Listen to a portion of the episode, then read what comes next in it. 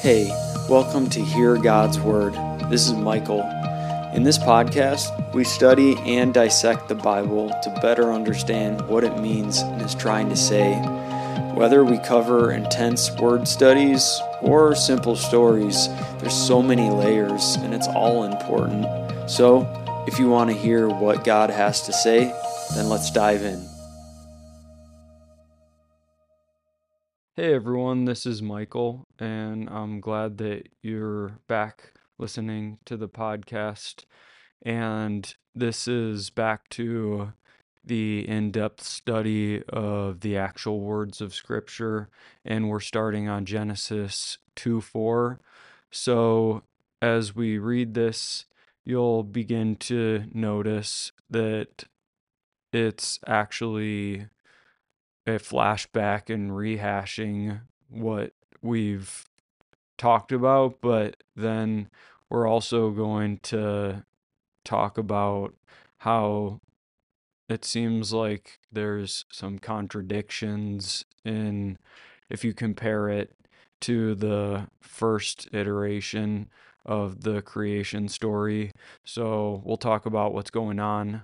Let's read Genesis 2 4 through 7.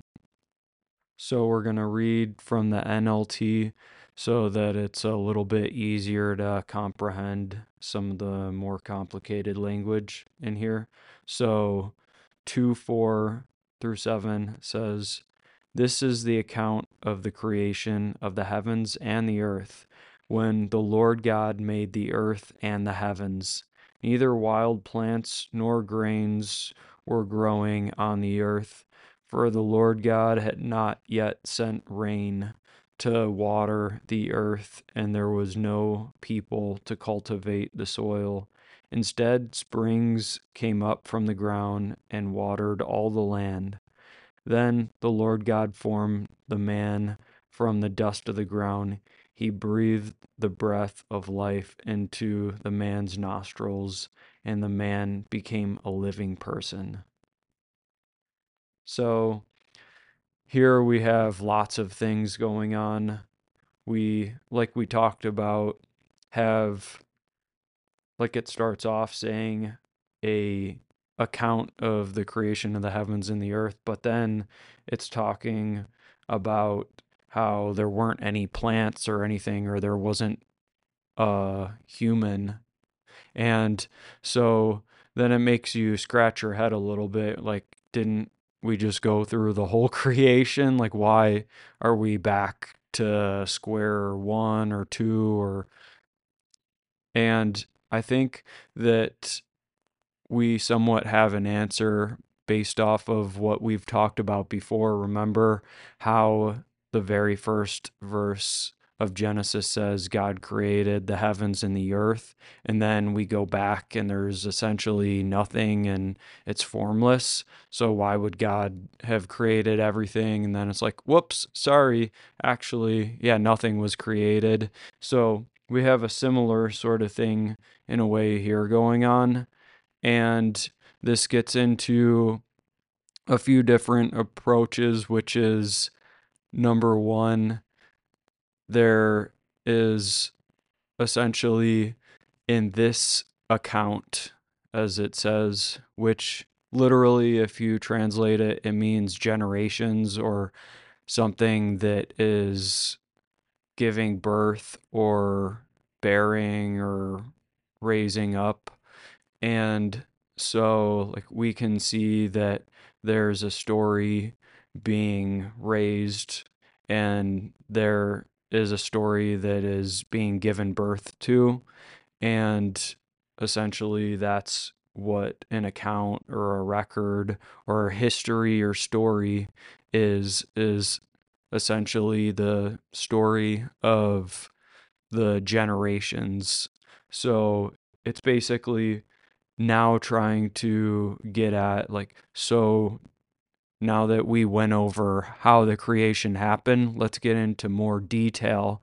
So let's go over it again in a little bit of a different way. So, this is the approach that we'll come at with this. And there's also the documentary hypothesis theory, which we've talked about at least once before. And essentially, it's the hypothesis that some people believe there were several different writings of essentially biblical or priestly or scribal texts and the early Hebrews and scribes they ended up compiling and putting some different sources together and the theory is that basically that first part had a text that had used the term Elohim being a general term for God because maybe it was around beforehand or earlier on in history. And then at the same time, potentially later, they hypothesized that there was another priestly or other sort of text that came along that used the actual name of God because if you notice for the very first time even though you can't catch it in English translations if you know what it's trying to say when you see the capital the all caps L O R D for Lord when it says in verse 4 when the Lord God essentially the all caps Lord is actually the name of God, which is pronounced several different ways. And we'll talk about that in a minute. But a lot of people use Yahweh, or some people use the Old English, which is Jehovah. And there's lots of different ways that people pronounce it, different variations. But in between the time of the Old Testament and the New Testament, they had either lost the pronunciation or they purposely stopped saying it because the name of God is more special than any other name. And as you keep reading through the book, you can see that like we've talked about with the term holiness before, like that God is holy and he's set apart from all other humans. So even his name is set apart from all other names. And that's why the Bible uses terms, and you may have heard something like this, but like the name above all names, or we talk about his name being holy and so it's in a totally different category than all other names. So that's why a lot of Jewish people and even some Christians opt to solely use the term Lord. And you may also recognize the Hebrew term, which is Adonai. And in another interesting one, especially in Hebrew, they'll actually call God the name. So we've been talking a lot about God's name, and literally that's a way that some people refer to him. And you may have potentially heard this at some point, but Hebrew people will also call God Hashem. And it's not very common, and I'm not sure if it actually occurs in scripture, but I know that there's tons of times where it does talk about the name of the Lord. And so what is the name of the Lord? We finally have found out who the creator God who has been making everything is. It actually uses back to back terms. It's Yahweh Elohim. So basically, Yahweh God is what it says. And so Yahweh is his name, and God is actually a title, and God is not God's name. And so we'll expand through time and especially if and when we get to Exodus, we'll actually finally get a proper explanation for God's name. And even yet, then it's this so hard to grasp mystery on how God's name is what it is. But I'll essentially say that what Yahweh means is He is what He is, or uh, He will be who He will be, or there's so many ways to translate it. I am that I am. You guys may have heard, uh, especially in the Exodus story with Moses later on, actually being face to face with God during seeing him in a fire in a bush. And so I know all of these things are a huge overload at the second, but this is going to be the beauty is like we're finally starting to personally get to know God. He's not just God out there, He is Yahweh, and that is His name. One last thing I wanted to mention basically, God's name essentially is a form of the word is or to be or am.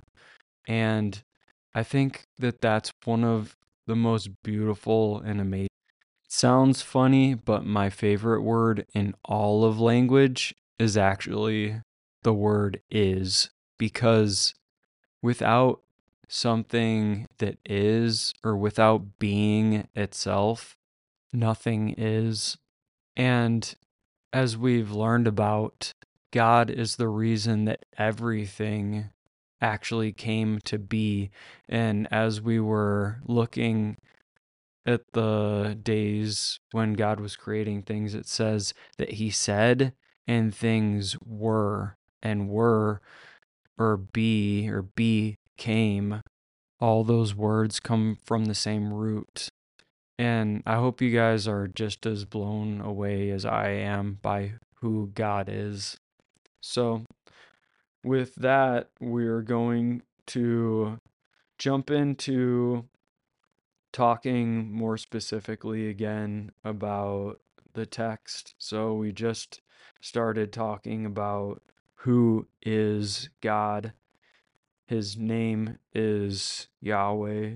And so, this is basically like it goes back and talks about the account or the story or essentially even when it uses the word generations in a lot of translations it's basically talking about like this is the birth of events that follows or is following the storyline of the creation of the heavens and the earth. And then you can kind of see it gets a little bit poetic again. And it says, This is the account of the heavens and the earth. And then it kind of rehashes it again when they were created by the Lord God who made the earth and the heavens. So it reverses it there. And in the Net Bible that we've went over before, it says in the 13th note, it has a textual note that says basically the order is reversed, but the meaning is the same. So, although we don't really do this a lot in our language, something really common we'll see all through the Bible and through Hebrew text is they'll basically get poetic in a way and they'll especially you can see in a lot of Hebrew songs, which is the Psalms, or in prophetic writing, or even in stories, or when they're trying to emphasize a point, they'll say something and then they will restate it in a different way, but essentially meaning the same thing. So let's get into now that we've talked about the very beginning and essentially the implications of having this second time around talking about the creation. Of course, we could go back even to what we were talking about in the last episode, which was a special one recapping the very first iteration and the very beginning of the Bible in Genesis, talking about the creation story. We talked about how some people believe in the gap theory and that there could have either been a first creation and now this is actually talking about a whole new world in where like this was basically the second time around or God's second rodeo or you know something had happened to the world but honestly I think that would be disingenuous to what the Bible is trying to get at and I don't think that it follows the logic of the whole rest of the book because there's no mention of a past world that used to exist and it just doesn't make sense that they had some other sort of like first failed attempt of creation because you know God ends the creation by saying it's very good when he makes the human. And like we've talked about already there's a similar repetition and going back like we had from Genesis 1 1 to 1 2, and then we even have within the few days of creation God creating light, but then He's also going back again and creating the moon and the sun to specifically fill in and govern how the days work specifically. So now I think that even if there was some other texts and the scribes, which essentially are the people who wrote down the text, maybe Moses himself actually was a scribe, just like he was also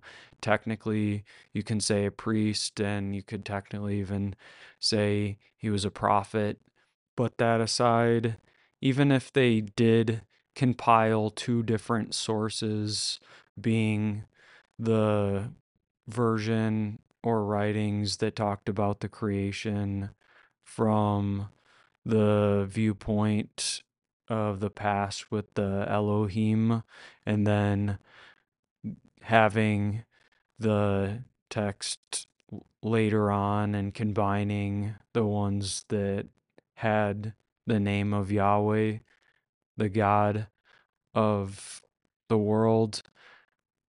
It seems fair that even if this was the case, it still doesn't even cause problems because the Bible is what it is.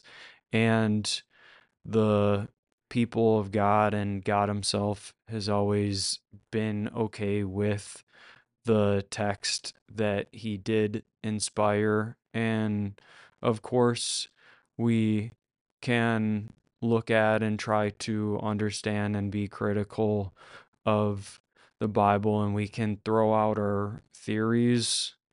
And of course, it's good to also even know some of the facts and it would be great to know every single fact on the Bible, but at the end of the day, there has to either be a trust or distrust in what it has to say, even a little bit of distrust in this being something that was inspired by God and Him leading the people that He chose to accurately depict the creation and all of the other stories that are going to follow. Like, that's pretty important. And so, that's a lot of what this podcast is about like besides actually talking about like the words and meanings that the Bible has to say. This is essentially the foundation of Bible study is like the first thing that any of us need if we're going to actually get something from something is like we actually have to trust that it's trustworthy and that the message is actually reliable. Otherwise, we're just going to tune out. And I think that there's way too many people who we've already tuned out and decided that like these things that we haven't heard before are like we've talked about you know when i was starting the episode like oh man there's a contradiction. One story which we're about to get to in a second but you know the first part of the creation story it says that you know God created all these things in 6 days but then you know we go back and it says that there weren't any people or there weren't any plants by the time that people were created. So like what exactly is going on here? And like even it it seems like it gets confusing like it almost is even trying in verse 5 and 6 7 you know almost making it seem like plants weren't even around at the time of humans already and I thought that that happened way before on day 4 but now you know we're talking about like man you know the bible doesn't even logically make sense like even if it was inspired by God, like, you know, it it doesn't line up with itself and it doesn't even logically make sense. And like it's easy to throw these criticisms by just taking a first and shallow glance at the text. And I know that there's even scholars who dive in and do a lot of studying and come away with conclusions that are against the Bible, but if you keep hanging on, and I will give my personal testimony about reading the Bible. And one thing that I will say before we just straight up get into studying the Bible, but I wanted to share myself like why do I even do all of this in the first place? It's because honestly, when I first was challenged to start reading the Bible, I actually didn't want to do it. Like, I've never been a good reader in my life, and I've never been quick. I've never comprehended well on my first time around, and it takes me a lot of sitting and thinking about what something is trying to say to take away the meaning. But this has been the first book that's been different. When I started reading the Bible, I got to the book of Leviticus.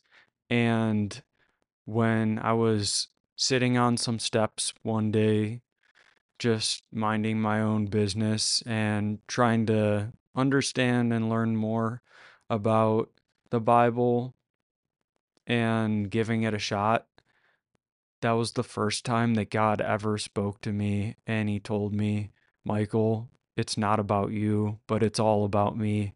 And that's the day when I actually gave my life to God and committed to him and was saved and started to follow him because when I was listening what the Bible had to say even though I was reading about sacrifices at the same time it allowed me to start understanding and hearing God's actual voice. And from that moment on, my life has changed and been very different than the shy and scared and mean and messed up person that I've been in the past. And of course, obviously, I still have problems that I'm working out. And everyone always has a temptation and pull and body and flesh and mind that wants to do evil things, even if it's low key bad things. But at the same time, when I started reading the Bible and started finally being able to hear what God had to say, reading through the Bible that first time, and ever since then has changed my life. And I actually have become a lot better of a reader and am a hundred times better at comprehending, obviously exaggerated, but much better at comprehending things. And there's a passage in the Bible that talks about how God's word is alive and living and it's sharper than a two edged sword. And so I've definitely seen how this book is in a totally different category. It's actually not just a book. Literally, the word Bible means book. It's not just the book, it's not just the Bible, it's the Holy Bible. It's the set apart book from every other book because it is not just the words of humans, but it is the story, like it's the generations, it's the account of the actual creation of our world. Like, what could possibly give us more security about our origins? What could teach us more about God and the things that He made than an actual trustworthy account of it? And so that's why I first off named the podcast Hear God's Word because I don't believe that it's just listen to me talking about and giving my opinions and explanations and theories on just a book. It's something in a completely different category.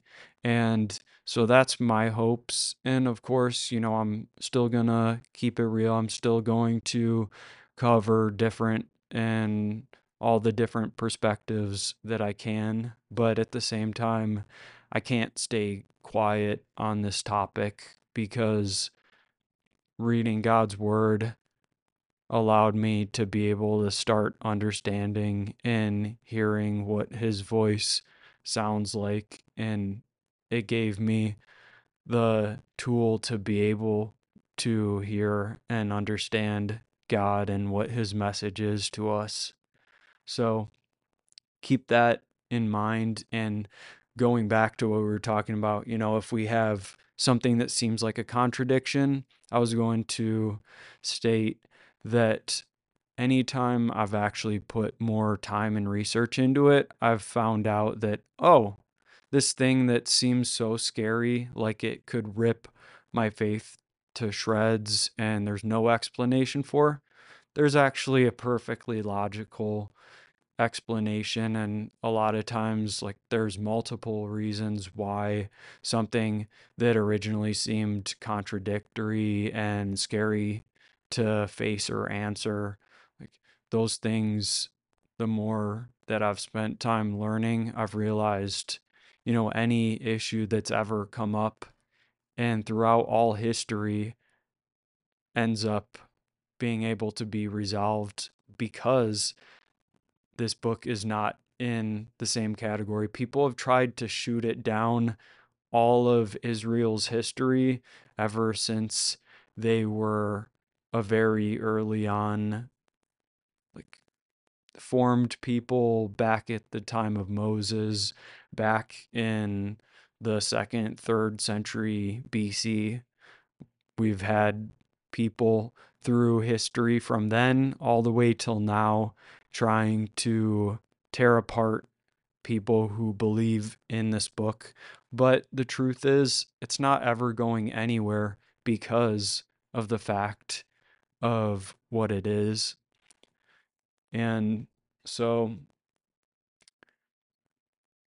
like I said, I won't continue on that anymore, but I wanted to make a bold claim and I wanted to like after we've went through the whole story so far of the creation, now we're going to get into more detail and we're going to basically look at it from a different angle now. So essentially we have in verse 5 it says now no shrub of the field had yet grown on the earth, and no plant of the field had yet sprouted, for the Lord God had not yet caused it to rain on the earth, and there was no man to cultivate the ground. So, this is obviously saying a few things. It's saying, you know, there were no plants on the earth at the time that it's referring to. And so, obviously, when God made the heavens and the earth, just like it backtracks in Genesis 1, and we have him creating the heavens and the earth, and there was no form to anything. At the same time, we have the same exact thing. We have God creating and like making the form of everything, but now it's kind of like we talked about, you know, even though in the first three days God basically forms the earth and then the last three days he fills it. This is kind of going into like God's already formed the earth, you know, he's created the heavens and the earth, but now it's going into a more specific view of like what happened in more detail, you know, on those times when he was in between creating the plants and the people. So if we look back on this, you know, we could ask so is this creation story starting out on day four or day six? Because, like, we have the plants, but at the same time, they haven't actually there's two words it uses like they hadn't sprouted so did like no plant sprout or just specifically the ones that are talked about starting in the next passage which we'll be talking about which is basically god planning the garden or the net bible says the orchard because specifically of it referring to the trees, which trees in all of the things that I talked about before essentially are fruit trees, and all fruit trees are considered orchards.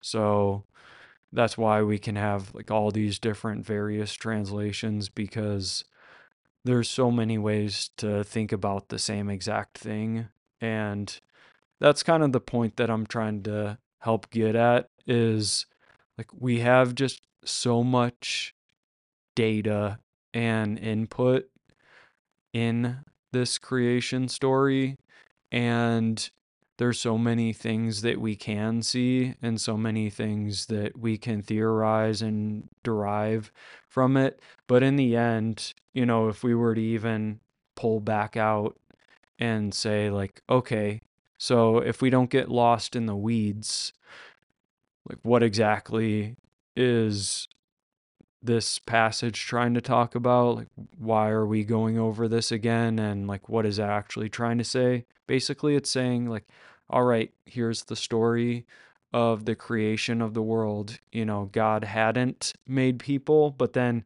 you know, as you keep reading in chapter 2, it's like God made man and he like we talked about, he made him in his image.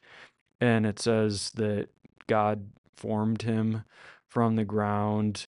So, like, basically, God created a person, but then he put his own personal breath into the person. So, you know, linking back to chapter one, God made man in his image.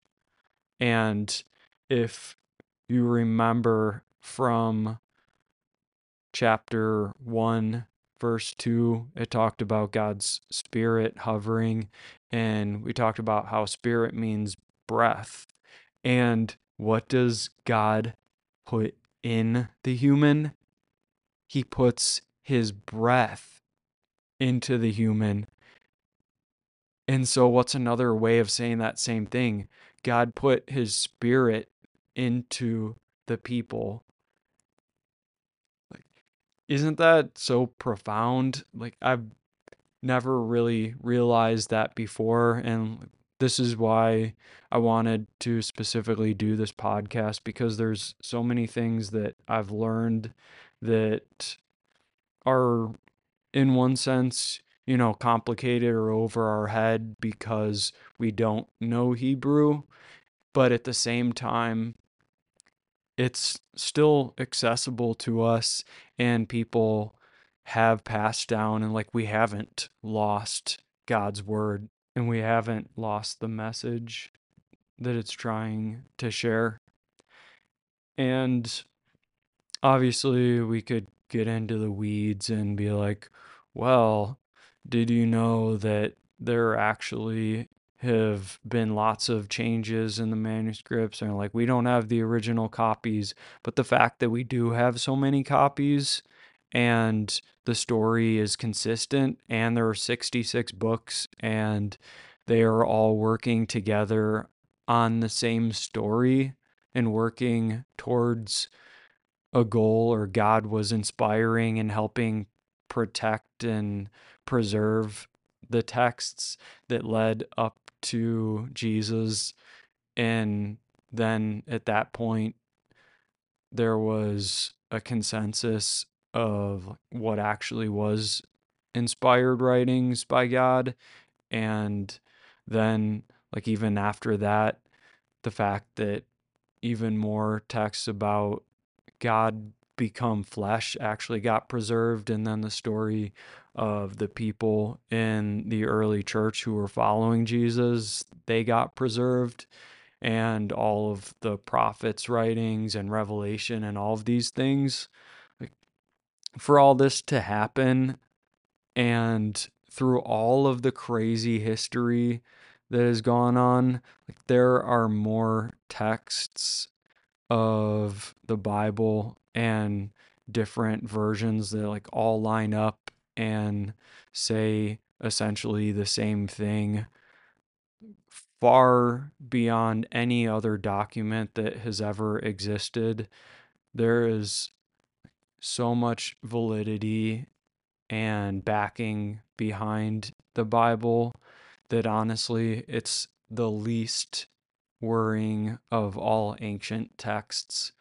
And so we could obviously talk all day, but that's why I want to specifically study like what it has to say as opposed to just having a historical podcast on talking about, you know, all the minute details, kind of like we're talking about. And I told you guys uh, we won't be getting into a lot of this, but at the same time, we'd be fair and look at some of the important aspects and questions behind like the actual history of the Bible.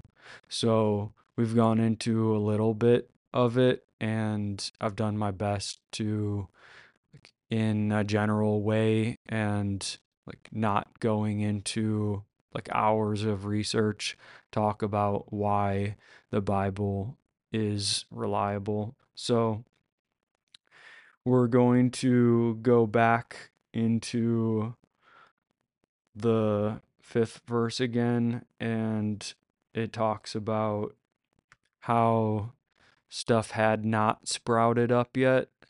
And we were talking about is this the fourth or the sixth day that's being talked about? And the answer is not 100% sure.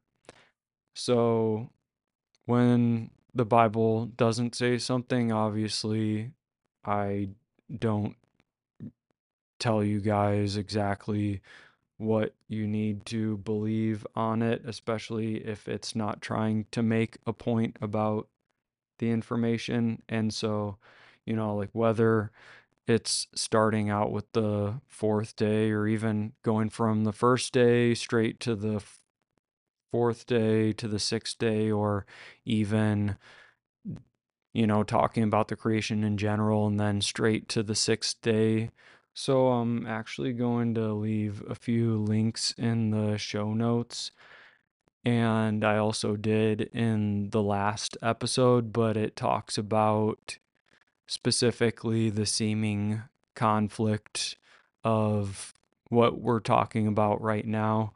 And one of the videos in gotquestions.org, and you can also read it on their blog. So in there it says that it doesn't say how long before there was no plant life which makes sense because the first and the second day of creation are mentioned, and yet there wouldn't have been any plant life then. So, just as it talks about at the beginning of verse 4 how God created things, and then it talks about there's no plant life. Uh, we don't know how long in between the not sprouting and there being no people actually occurred. So, what is the next thing it mentions? It says actually that there was no rain that was on the earth and there were no people to cultivate the ground. So, springs would well up from the earth and water the whole surface of the ground. So this kind of brings back the point we've been talking about how God had basically been working on forming things and now we're getting into the part where God's filling and giving animated things like such as even the plants and obviously it begins to talk about the humans, and even later on, it does also refer to the animals as well. But basically, the story from here on is going to be mainly zooming into the plants, the people, and a little bit on the animals, but that's more so something related to how God wanted the people to manage all of these things. Like he put them in the garden or on earth, like we're going to read about. And like in day one, it says he blessed them and wanted them to manage or rule the things on earth. And so this is basically the point that it's going to come to again. So obviously, it's not talking about a different story. This is all the same cohesive story, but it's kind of like when you look at an object from one side of that object and then you pivot around a certain amount of degrees and then you see something different on that object. Or you know you're looking at the front of a person and you're like oh man face nose uh, eyebrows, and then you go to the back and you see mainly just their hair, and you're like, huh, this this isn't the same object I was looking at earlier, but it's like obviously you're looking at the same thing. Like we're looking at the same thing. We're looking at the same creation story. It's just from a totally different perspective, it's from a different side.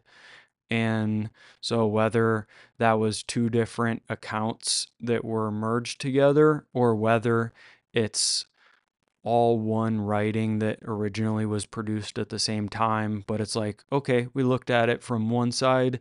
So, let's take a look at what it's trying to talk about now with there not being rain and there being springs.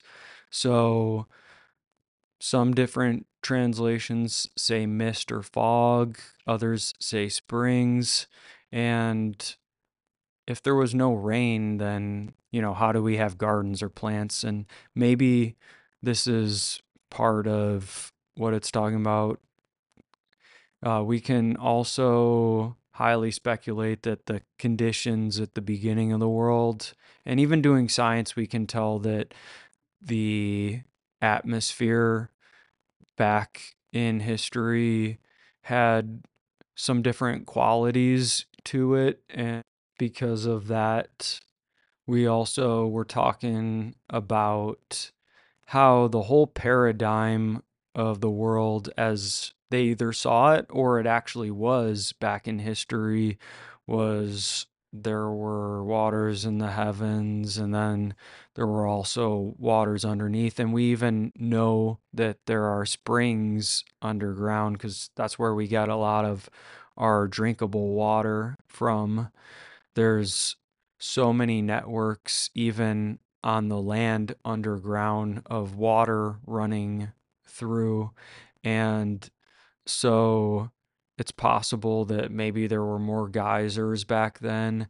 Maybe there were more just channels of water and spring networks that were going around back in those days. And it's possible that if there was no rain and there really wasn't, maybe the atmosphere was just different during those times and the precipitation cycle didn't work the same exact way that it does now because everything was stored differently, uh, both underground and even in the sky. So we have not unlocked all of the secrets of the past when it comes to science and history, the last thing I'll say on the topic, though, of the springs or the mist or vapor, you know, if there actually was mist and vapor in the air and it was more like a dew that settled as opposed to like actual rain, like it makes sense that still things would be water because there's still obviously moisture in the air regardless. And if there is a lot of moisture because of there being plants, and it talks about later in the chapter there being rivers, and obviously there's also the sea. And so, like with all of these things, we have plenty of water circulating, even if the precipitation cycle didn't function in the same way because maybe some of the factors that we have caused the rain to not ever come down the same way until a certain breaking point, which we'll see actually later on. So I think that there's things that are valuable that we could actually learn about our past and most of you guys have probably heard of the story of the great flood with Noah. And so obviously there's a lot of rain. There's 40 days worth of rain that happen and essentially there's a global worldwide flood and some people believe that it was regional, but we'll get to that when we get there also mention specifically when it says that the springs watered the ground. Specifically, it means to give drink to. So when you think about a tree and it soaking up the water from underground, you could maybe even think of it this way that the water is coming up into the ground and the plants. And then it talks about then going on into verse 6 how basically the springs would well up from the earth, which when we talk about this, basically Uh, it could mean a few things, like basically the springs came from underground and they actually sprouted into rivers, or like they were above the land as well in a visible sort of way, like where maybe there were even caves or um, possibly, like I said, geysers or whatever else. There was some sort of way that water was getting to the ground, which it talks about then in the next verse. It sets up the creation of people. And so, you know, the question is like it says, there wasn't plants, but now we have all of the infrastructure for there to be. But then it jumps to humans.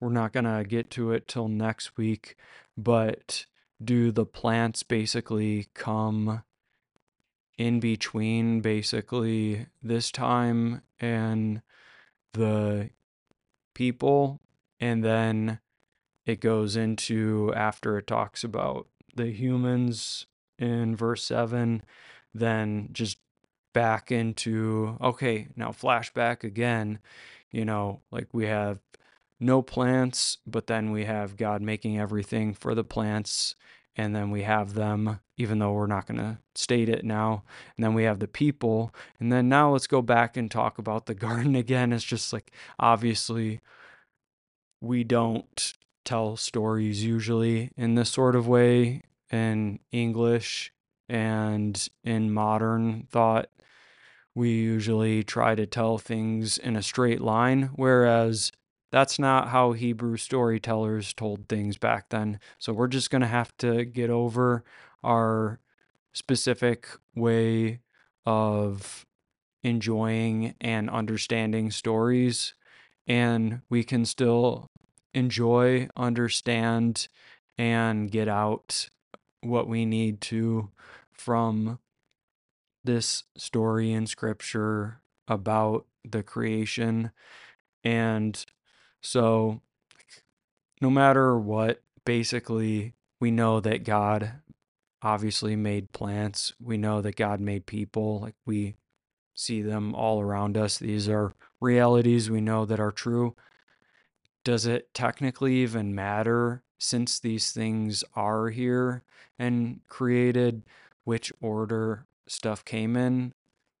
Obviously, no, you know, in in one sense it does and it's good to have the information and I think it's clear also that by the first chapter of Genesis, even though it's sporadic in its telling in this second chapter, we can still go back to the first chapter and use it as a guide to follow in this second chapter.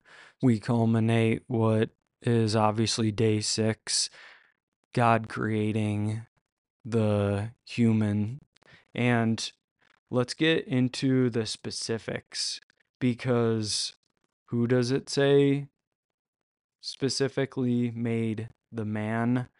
And this is actually where we're going to get into more detail, but it says Yahweh God.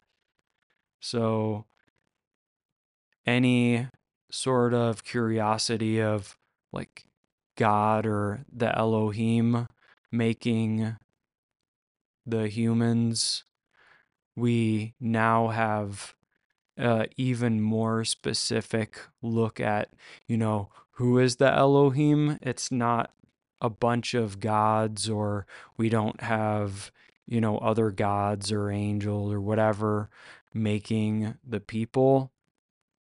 Who is Elohim? It's Yahweh. And He is forming or making the man, as it says. And if you look at the word, it's actually, we already hinted at this, but it's the word Adam. And in Hebrew, it's Adam or the man or the human is Ha Adam, which the Ha means the, and Adam meaning human or man. And we have the same sort of thing in English where if you say mankind or humankind, it means literally the same exact thing.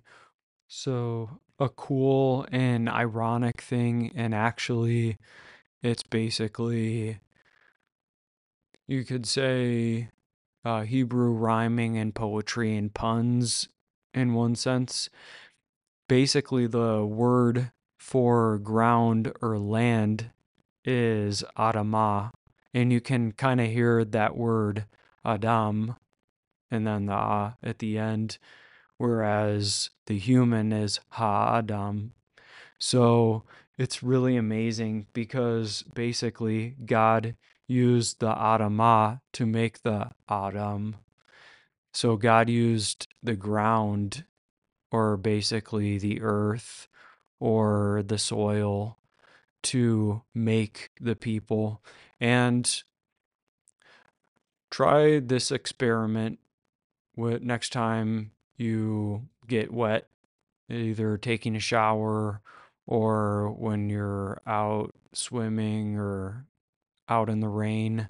Next time your skin gets wet, try and rub off the outer layer of your skin and then take a look at it on your fingers. You see this kind of like clay gray sort of substance that comes off, which is essentially your dry skin. But it really struck me as a parallel. You know, here it's talking about God used the earth or the ground or like what is the ground made of? It's essentially clay and rock and like all of these things minerals. And like what are we made of? It's actually a lot of the same elements as the actual ground and earth itself. And it's no surprise like is it a metaphor? You know like did god actually make us from the actual ground itself when it says God formed, essentially it's using the same term that's used for a potter forming something. So, in a way, like what does a potter work with? He uses clay. And what are we made of? Basically, the clay and the soil of the ground. And like, I think it's such a beautiful way of showing how whether we literally or metaphorically came from the ground, it still goes to show that God made us out of material of this earth. And it's a really humbling thought as well to think of basically the fact that we are made of and come from dirt. And so, like, in one sense, we're just a piece of dirt. But at the same time, then the beautiful part comes. So, you know, just like God probably created all of the other animals and souls out of the earth, it doesn't specifically mention this next part about any other living thing, but it says that God breathed into the nostrils of the person the breath of life, and the man became a living being or soul, basically. And so, like, we know that obviously animals have a lot of those same qualities. They still have the breath of life and they still have breath. Like, however, like I was talking about earlier, the linking between the breath that goes into their nostrils is the thing that comes from God. Like it makes people special and unique And this is that reference back to chapter one, where it's talking about how God made people in his image. He put his stamp, his spirit into people. And when we're living, we always have the availability of God's Spirit keeping us alive, keeping everything that's living moving like like it talks about, you know, how God's spirit was moving over the waters, basically over everything, even over stuff when even there was nothing, even when there was chaos, God still was moving and now we have God's breath and like motion coming into us. And like honestly, what could be more beautiful than like the maker putting his own personal stamp on and into us. So, you know, in physical form, we're simply just a bunch of dirt. We're a bunch of the materials of this world were physical bodies, but at the same time, we have a spiritual quality to us.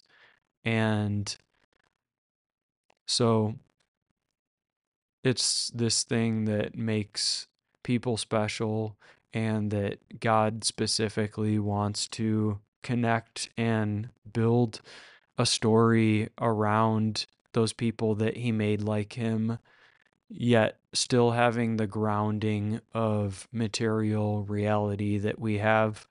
Like God wanted to put those spiritual things and life into motion in a real physical world that can actually be experienced. And that's what we're living in. And this is what we call reality and what we get to experience and see so there's a few last things I wanted to say before we finish.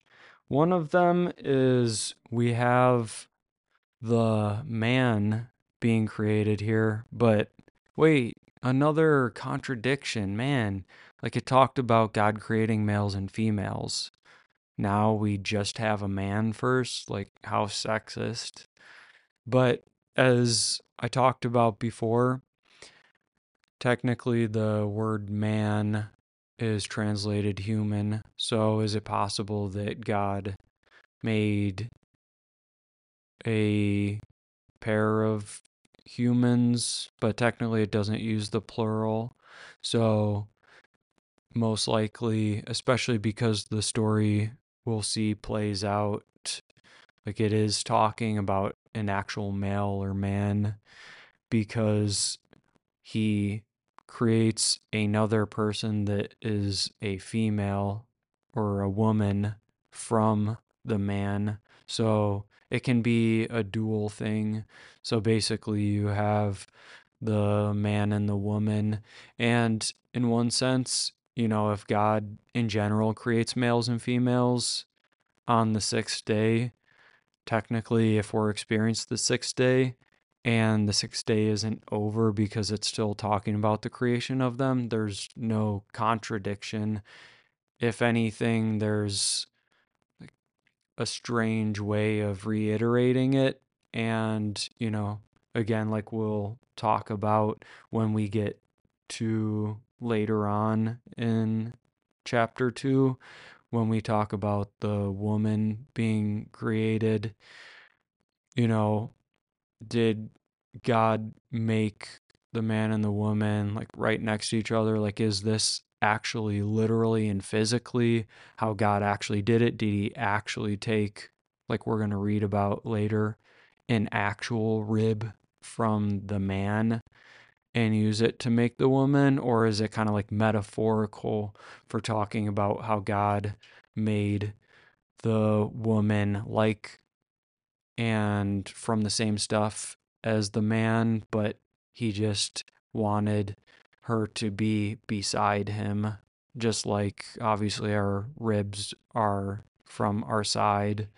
And so, you know, there's lots of things that people speculate, but at the end of the day, kind of like we have plants and we have animals and we have humans, and at the end of the day, like that's all that really matters is the fact that we are here and we know that God is the one who made us all. The fact is that, you know, there are elements that we'll be able to take away from the story, but as of for right now, we can take away the fact that God made people specifically and put his spirit in us. And so he did make human and he did make us in his image and he put his personal touch into us.